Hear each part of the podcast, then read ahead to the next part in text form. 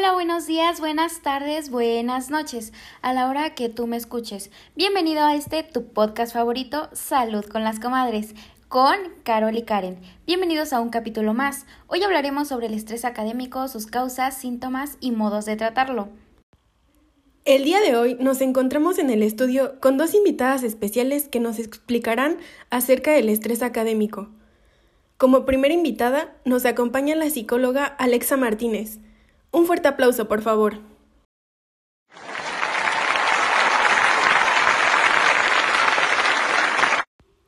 Y como segunda invitada tenemos a Miriam Resendiz, que nos hablará con base en su experiencia. Regálenme otro fuerte aplauso, por favor, para nuestra segunda invitada especial.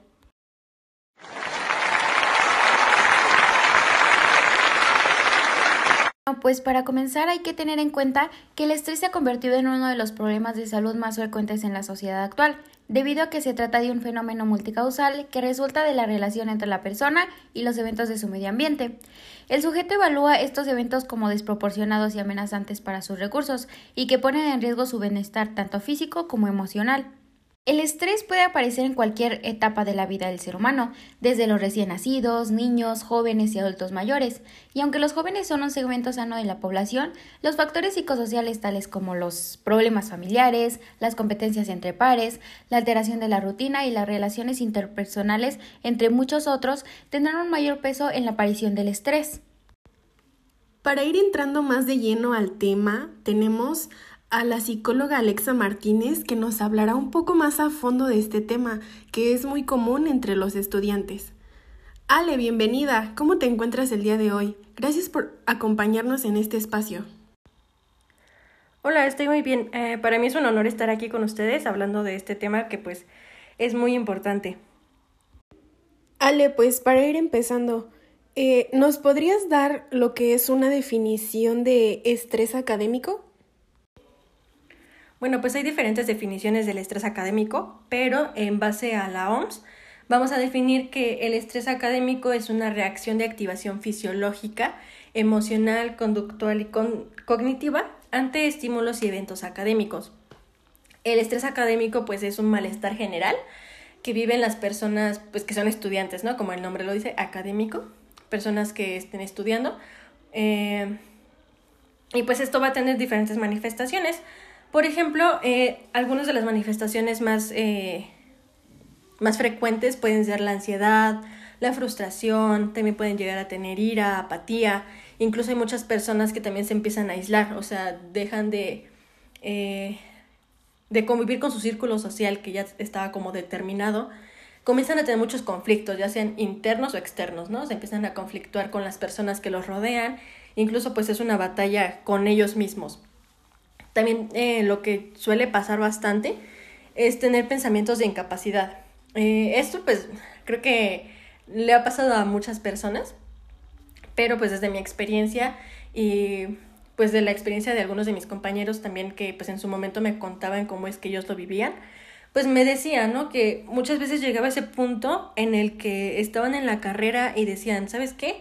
Ya no puedo, eh, no soy bueno, yo no nací para esto, me voy a cambiar de carrera, me voy a dar de baja. Son pensamientos que pues poco a poco te van dando para abajo. Inconscientemente los hacemos, pero eh, sí nos pueden afectar bastante. O sea, si seguimos haciendo ese tipo de comentarios, sí nos pueden afectar eh, a largo tiempo, o sea, a largo plazo. Y pues eh, es lo que queremos evitar, ¿no? Que, que hayan ese tipo de pensamientos, porque creo que es algo de lo que pues conlleva a otras cosas, ¿no? Como ya lo mencioné anteriormente, con la ansiedad, con el aislamiento inclusive. Pero pues bueno, eh, también pues es evidente que cada persona lo va a manifestar de una manera diferente. No todos van a tener los mismos síntomas, no todos van a tener los mismos sentimientos, pero pues sí es muy importante pues estar prestando atención a todos los componentes que lleguen a presentarse en una persona. Y pues también otro punto que me gustaría aclarar es que el estrés académico se presenta en estudiantes de todas las etapas educativas. O sea, no solamente en la universidad, no menciono un ejemplo de la universidad, pero no solamente es en esta etapa. incluso pues he estado trabajando con niños y niñas en primaria que pues incluso están pasando momentos de estrés en sus estudios. Esto se, se dio a conocer más ahorita que pues estamos en pandemia, eh, creo que fue más notorio cómo también los niños estaban viviendo este tipo de estrés. O sea, aparte de que también las mamás se estresaban, ¿no? Y de que con las tareas de los niños y así. O sea, también los niños empezaban a tener este tipo de estrés académico. Pero pues eso es algo que tenemos que estar tomando muy en cuenta. O sea, desde qué etapa de tu vida vas a, vas a empezar a estresarte. O sea, es algo que tienes que combatir desde que eres, pues, o sea, tienes una edad muy pequeña, o sea, son niños. Entonces hay que estar cuidando mucho, pues más que nada como esta etapa de los niños. Pero pues sí hay que estar muy, muy atentos a todo lo que pueda ocurrir en su entorno y pues si presentan algún síntoma, pues igual darles un tratamiento. Y pues eh, tenemos que el, el, estrés académico tiene como fases. Eh, la primera fase se puede decir que es como una fase de alarma. En esta pues intervienen mecanismos fisiológicos. Eh, por ejemplo, el cuerpo se moviliza para afrontar el factor estresor. Eh, por ejemplo, el cerebro envía como un mensaje bioquímico a todos los sistemas corporales y la mayor parte de la gente reacciona de una manera inadecuada. Eh, regularmente, por ejemplo, tienden a lo que es como gritar o saltar y pues al final de esta fase el cuerpo recupera su resistencia y la aumenta. Eh, pues esta fase es la primera reacción del organismo ante el factor académico estresante. Es aquí donde pues aparecen ciertos síntomas, por ejemplo, eh, la respiración entrecortada, también puede haber un aumento del ritmo cardíaco o también puede haber sudoración. Son como síntomas que también pues nos pueden empezar a alarmar. Eh, después está como la fase ya de resistencia, que también es conocida como una fase de adaptación. Esta surge cuando el estado de tensión se prolonga y se produce el proceso de resistencia. En esta el individuo comienza como con una lucha de huida. Los síntomas de esta fase tienden a ser la tensión, ansiedad y la fatiga. Y aquí pues se intenta compensar el agotamiento del organismo frente al ambiente académico. Eh, en esta etapa, por ejemplo, se secretan hormonas que pues van a hacer que se eleve la glucosa en el organismo y evitan un desgaste completo de energía. Es por ello que pues esta fase se nombra como fase de adaptación. Y por último tenemos que la fase de agotamiento, que es cuando el sujeto se ve expuesto de una forma constante al ambiente académico de tensión. Puede perder su capacidad de resistencia. En esta pues el sujeto empieza a sufrir problemas físicos eh, que pueden llegar a ser severos. El estrés es muy tenso y hace que la persona afectada ya no pueda defenderse de una situación de agresión. O sea, va perdiendo como o sea, se va como debilitando, por así decirlo. Eh, pues pierde eh, la capacidad del afrontamiento en el ambiente educativo. Eh, consecuentemente a ello, pues pueden aparecer síntomas físicos y psíquicos que afectan su desempeño normal. Aquí, pues las reservas mentales y físicas se van a estar agotando. El sujeto no puede utilizar sus mecanismos adaptativos cotidianos, pues debido a que estos pues ya no le son eficaces. Y pues prácticamente esas son como las tres etapas en las que también te puedes dar cuenta eh, si es que puedes llegar a tener como algún tipo de estrés. Y pues en este caso pues del estrés académico. Bueno, y ahorita que conocemos más acerca del estrés, vamos con una cápsula informativa estudio sobre los estresores académicos y manifestaciones biopsicosociales en estudiantes universitarios de enfermería reveló que la sobrecarga académica tuvo una asociación significativa con manifestaciones psíquicas, conductuales y físicas en estudiantes de primer año, mientras que las deficiencias metodológicas y los exámenes tuvieron un efecto significativo sobre los tres aspectos biopsicosociales evaluados en los estudiantes de cuarto año. Finalmente, los aspectos vinculados a la metodología docente impactaron negativamente en el bienestar de ambos grupos. Muy interesante lo que nos comenta, Sale. Algunos expertos en el tema identifican varios aspectos que intensifican el estrés académico. Entre estos encontramos la presión por tener éxito académico, la incertidumbre del campo laboral, la competitividad cada vez mayor y además la saturación de contenidos y materias de los planes de estudios. También señalan algunos aspectos más personales que pueden provocar el estrés, como la sensación de haber realizado una elección de carrera equivocada o no tener claro como tal un perfil profesional. La manifestación del estrés académico puede ser muy variado, dependiendo de cada estudiante. Sin embargo, se pueden delimitar los signos en categorías. De esta manera, pues nos será más fácil identificar y por consiguiente poder incidir en los síntomas. Pero adentrándonos un poco más, mm, ¿alguien aquí durante su etapa de estudiante sufrió de estrés? Que nos pudiera contar un poquito sobre su experiencia y la sintomatología que presentó en ese momento. Yo, la verdad, pues fue un proceso muy difícil en el cual yo presenté síntomas físicos, cognitivos, emocionales, conductuales y sociales. Eh, por ejemplo, en los físicos tenía dolores de cabeza, dolor de estómago, vómitos, diarrea, agotamiento físico, fatiga, sobre todo dolores musculares en el cuello y espalda, también este aumento de apetito. Eh, en la parte cognitiva, pues presentaba pensamientos de incapacidad y pensar que no son capaces de llegar a todo, bloqueo, dificultad para mantener la atención, dificultad para memorizar y pensar. Eh, en la parte emocional, eh, más que nada tenía muchos nervios, angustia, agobia, ganas de llorar constantemente, ira, frustración, apatía, tristeza y miedo. en la parte conductual, eh, pues generalmente me sentía muy irritable durante el día, lo que conduce a conflictos diversos. además de estos, pues también comencé este, a tomar bebidas como el café por las noches.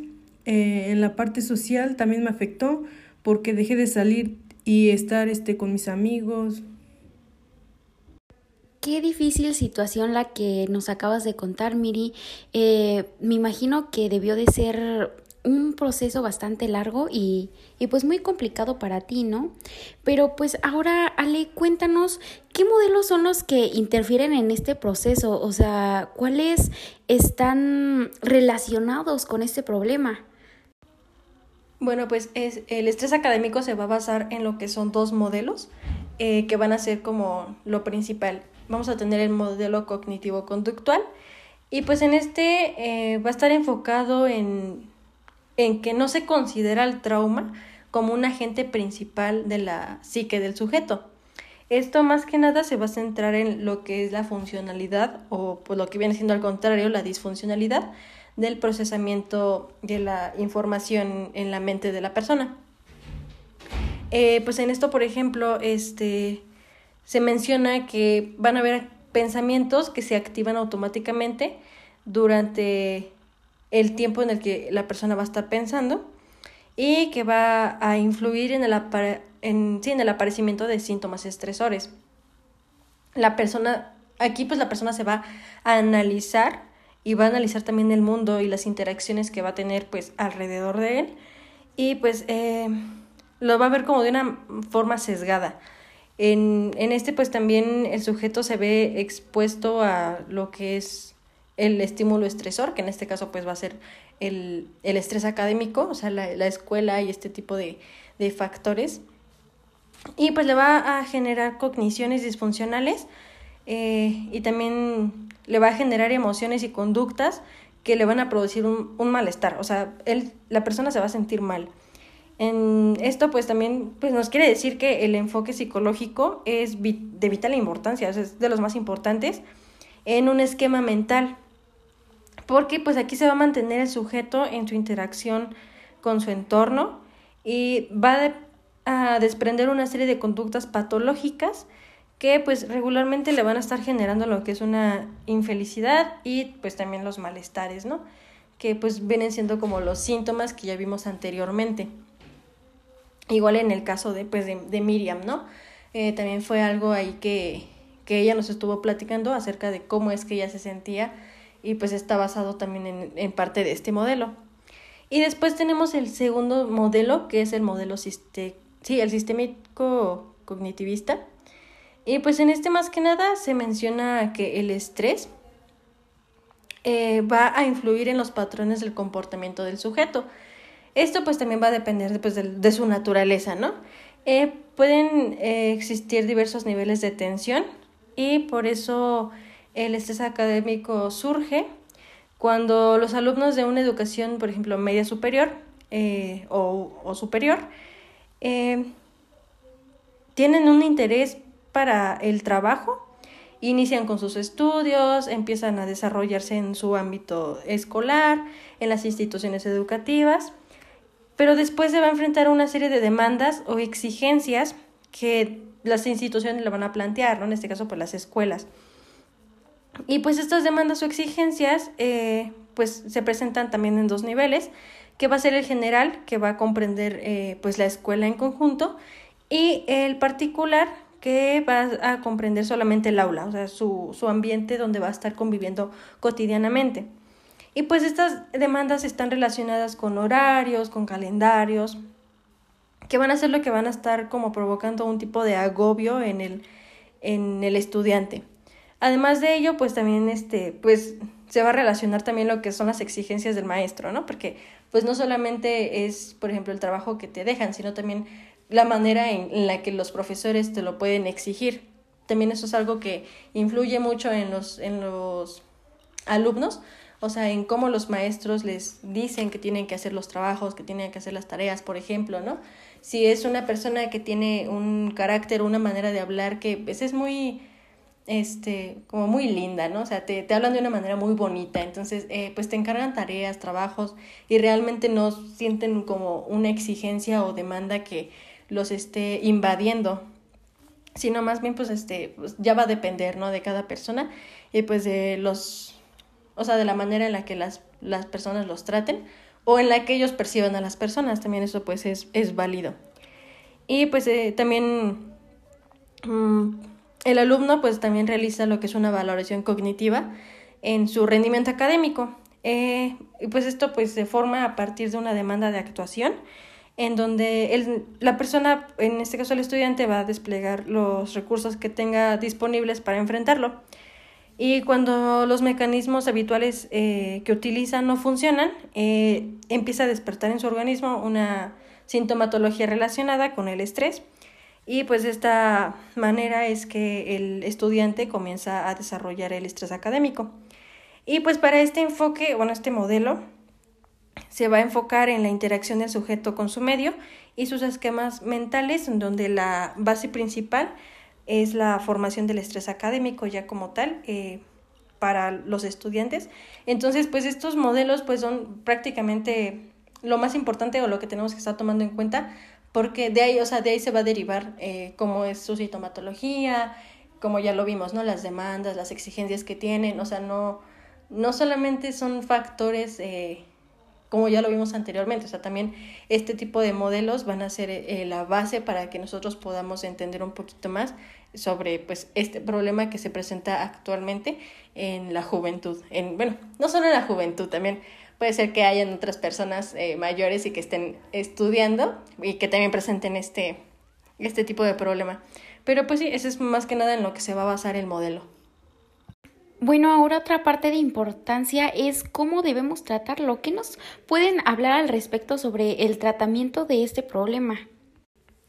Bueno, pues mira, tenemos lo que son eh, dos maneras para poder tratar el estrés académico de una manera pues eficiente, ¿no? Y pues la primera, y que debe ser de primera opción para todos, o sea, debe ser, es lo ideal, lo que deberían de hacer todos, es acudir directamente con un profesional, o sea, ir directamente con un psicólogo, eh, primero que te hagan un diagnóstico para que vean que efectivamente tienes un problema de estrés académico y no se relacione con algún otro problema. Entonces, primero es hacer el diagnóstico, una vez que pues ya estás diagnosticado, pues ya comienzas con un tratamiento, empiezas a ir a consulta, a terapia, empiezan a realizar ahí técnicas que pues te va a, recomendar el profesional, pero pues esto mediado pues por él, ¿no? Eso sería como lo ideal, lo que deben de hacer todos y lamentablemente pues no es así. lamentablemente pues también justamente en la etapa en la que se llega a dar comúnmente el estrés académico, pues llega a ser en una etapa en la que los jóvenes o tienen dinero para comer o dinero para los, apenas para sus pasajes, dinero apenas para los estudios, pero realmente eh, no tienen un gasto que va a estar dirigido a la salud mental, que es algo que también se debería de comenzar a implementar en, en los hábitos de las personas. Pero pues como no es así, pues, eh, pues tenemos otro tipo de, de tratamiento que se puede utilizar en las personas que tengan un estrés académico, que pues es más que nada como literalmente así lo digo, organizar, empezar a organizar la vida, empezar a, delimitar qué es lo que quieres, qué es lo que no quieres, ver qué es lo que te está afectando. Eh, y pues, por ejemplo, también algo que se tiene que hacer es afrontar, o sea, tienes que afrontar el problema, no tienes que huir de él, tienes que estar todo el tiempo afrontando esto para que pues lo puedas combatir, por así decirlo. Algunos de los métodos que se puede realizar si no tienes la oportunidad de ir con un profesional, lo que puedes hacer es, por ejemplo, planificar actividades y priorizar cada una de ellas, o sea, eh, ver qué es lo que tienes que hacer y darle prioridad a ciertas cosas, ir dejando al final eh, lo que tal vez no tenga como tanta importancia o que tú consideres que no tiene tanta importancia, pero sin dejar de hacerlas, obviamente. Eh, también, por ejemplo, decidir entre diversas técnicas de estudio, que es algo que le cuesta mucho a, a, los estudiantes. Eh, no tener como una técnica de estudio y pues como no tienen una técnica se estresan porque no, sienten que no aprenden. Entonces también es eh, de suma importancia que una de las primeras cosas que se haga pues sea implementar esto, una, una técnica que sea eficaz para que no te estreses después eh, porque sientas que no lo puedes hacer. También pues es muy, muy recomendable pues alimentarse saludablemente en un horario ya establecido. Porque cuando se llega a tener lo que es estrés, las personas dejan de comer o comen a destiempo o comen cuando pueden o si se acuerdan comen. Entonces también eh, el hecho de que estén alimentándose bien y de una manera saludable eh, pues va a hacer que estén más activos, que estén más despiertos, que, eh, pues sí, más que nada eso, que, que estén como más activos en el día y pues además pues están cuidando, ¿no? O sea, están cuidando su salud. Eh, también pues otra cosa que puede hacer es practicar deporte o actividades, alguna actividad recreativa, algo que los haga desentenderse un poco más de, del estrés eh, como principal. Bien dicen que pues es bueno eh, combatir el estrés con otro, bueno, el, sí, el estrés con otro estresor. Entonces, por ejemplo, ah, algo pues eficiente es que una persona comience a practicar algún deporte y pues que eso es un nuevo estresor, o sea, que eso sea algo que, que sea como otra obligación que tenga, pero que al mismo tiempo pues te va a liberar del estrés, o sea, ya no te va a hacer pensar tanto en este estrés académico y te va a liberar pues ya, sea bioquímicamente incluso, ¿no? Hablando ya de que este, de que si adrenalina y, dopamina y todo este tipo de, de sustancias químicas, ¿no? Pero pues eso ya está relacionado igual ahí con cómo puedes llegar a combatir el estrés con otro estresor. Y pues también eh, pues dedicar pasatiempo y hobbies, o sea, salir con amigos. El hecho de que pues estés en una etapa de, por ejemplo, de escuela, no quiere decir que vas a aislarte de las personas, o sea, simplemente si mides bien tus tiempos, puedes llegar a pues, hacer varias cosas en el día y pues entre ellos puedes, eh, no sé, hacer un hobby, ¿no? Algo que te guste mucho y que te libere, o sea, que libere emociones, que te haga sentir muy bien.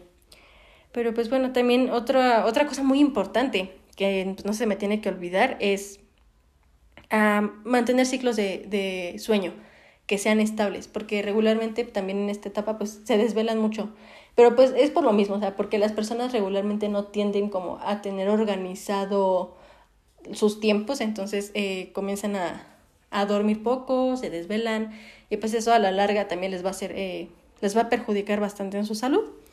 Y pues eh, algo que también no es un hábito de las personas y que debería de implementarse más son las técnicas de relajación. O sea, realmente en la población no hay este hábito de me voy a sentar, o sea, ya me estresé, me voy a sentar, me voy a relajar, voy a respirar profundo, eh, voy a meditar incluso, o sea, no es algo que, que se practique, pero es algo demasiado efectivo, o sea, es de las cosas más efectivas, entonces debemos de tener en cuenta las técnicas de relajación. Igual, este, pues esforzarse a mantener la calma y tener eh, siempre una tranquilidad si vas a estar tranquilo y mantienes la calma, entonces va a ser más fácil afrontar esta situación. Eh, yo, por ejemplo, pues realizaba diferentes técnicas y ejercicios de relajación para disminuir el estrés. Y pues de manera general ya tenemos un amplio panorama de lo que es el estrés académico. Una vez que hemos identificado las situaciones que nos generan estrés, pues es importante reconocer cómo reaccionar frente a ellas, qué efectos generan en nuestro organismo y pues en nuestras emociones. Aunque inicialmente el estrés es normal y provechoso ya que nos ayuda a activarnos para poder responder a las demandas y exigencias del medio, pues con el tiempo nuestro cuerpo y nuestra mente se van agotando y pues comienzan a disminuir en su rendimiento. Para prevenir esta baja de rendimiento, pues debemos de regular la cantidad de tiempo que nos mantenemos funcionando bajo los altos niveles de exigencia, fase en la que se denomina resistencia que se ve seguida de la fase de agotamiento. Sí, a pesar del agotamiento no nos detenemos a descansar y hacer una pausa para recuperar energías, pues nuestro organismo podría en una fase de cronificación de las manifestaciones de la fase de agotamiento de estrés. Estas manifestaciones pueden darse en diversos ámbitos físicos, psicológicos y en las de conducta, y es importante reconocerlas para irlas identificando en la medida que van apareciendo y así poder tomar medidas preventivas. El estrés académico es una reacción de activación fisiológica, conductual y psicológica frente a estímulos académicos. Esta reacción se va a producir cuando el alumno se ve expuesto a estresores académicos, los cuales se van a sintetizar en lo que son estresores físicos, que como tal va a ser el ambiente físico que engloba la situación educativa, mm, estresores psicológicos, eh, las emociones que despierta la situación académica en general, eh, estresores internos, las características propias del sujeto y estresores externos que van a ser la sobrecarga de tareas, competitividad grupal, entre otros. Es así que la respuesta inmediata del estudiante frente a dichas situaciones es el estrés académico, el cual va a afectar el desempeño global del alumno, puesto que va a desplegar una serie de síntomas a nivel físico y psicológico. Bueno, pues hasta aquí el capítulo de hoy. Agradecemos la presencia de nuestras invitadas especiales del día, esperando que esta información les sea de gran utilidad para pues identificar si es que estamos pasando por esta problemática y cómo es que debemos de afrontarla. Y pues me despido esperándoles en el próximo capítulo.